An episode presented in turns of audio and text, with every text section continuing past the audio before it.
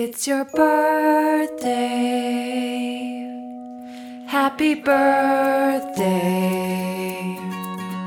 It's your birthday. Happy birthday to you.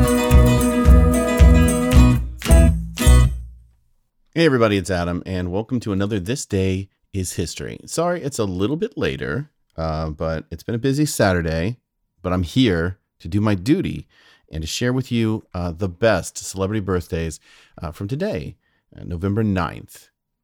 And um, we're going to match up against the Rolling in Losers from November 7th, which, if I remember correctly, was Dana Plato, Christopher Knight, and then the um, twin powerhouse that is in finger quotes. You may not be able to see that. The twin powerhouses of uh, Jeremy and Jason London. Uh, all right, let's let's jump into it. So today, November 9th, let's see, we've got a lot of honorable mentions. Uh, Nick Lachey, born November 9th, 1973. Uh, Sisqo, born November 9th, 1978. Hedy Lamarr, born November 9th, 1913. Um, hmm, hmm, hmm, hmm, hmm. a lot of people actually. Um, Big Pun, born November 9th, 1971. Uh, Chris Jericho, the wrestler, born November 9th, 1970. And that's probably going to be it. I don't want to give too much more because we are going to very quickly run into our top three if we do that. Yeah, I think that's probably all we're gonna all we're gonna cover. All right, let's do it. Let's do it. Three, two, one. Number three, no, most famous and influential person born November 9th is Eric Dane. Now, Eric Dane is pretty much only known for one role, Dr. Mark McSteamy Sloan on the uh, series Grey's Anatomy. Uh, he's done, I think, a handful of movies, but um, really mostly known for his Grey's Anatomy work.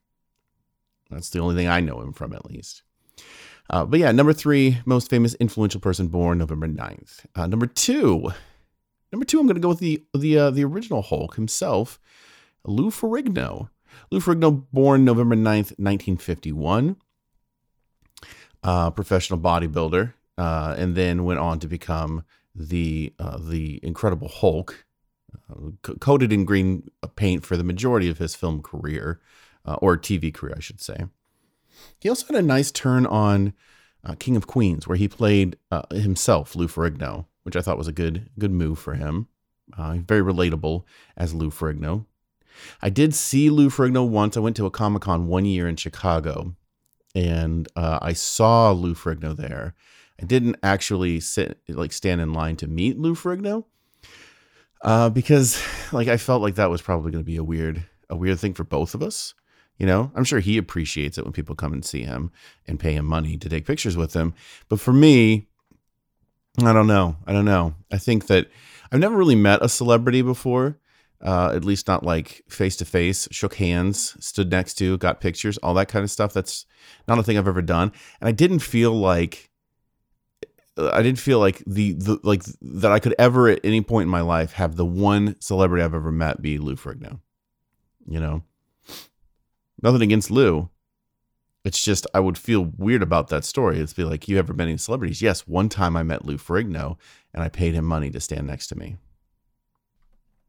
Actually, you know what? Thinking about it now, I probably should have done it. It would be a good story, actually. Um, so I feel like I failed.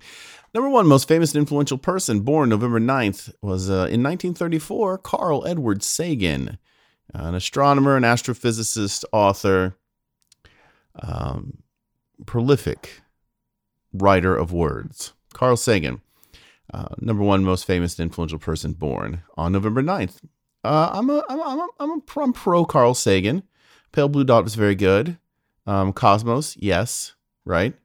Um, so yeah, I think Carl Sagan, um, he contributed a lot to to science, but also to our, uh, I, I guess, to our our imagination of what science could be.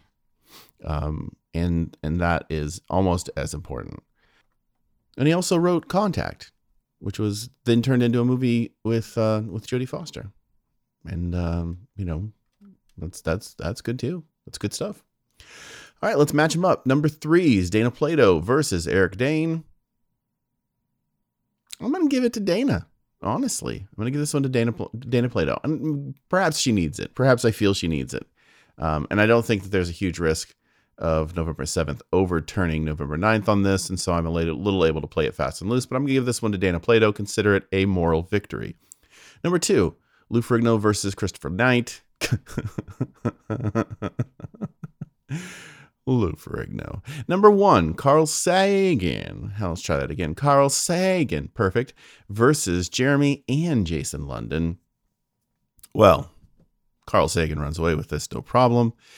So once again, November 7th is the failure of failures. Actually, I gotta I gotta take a moment here. Uh, honorable mention I forgot to mention because I was thinking about whether I was gonna hold this honorable mention uh, on for a, uh, a, a number three, but then I eventually went with Eric Dane instead.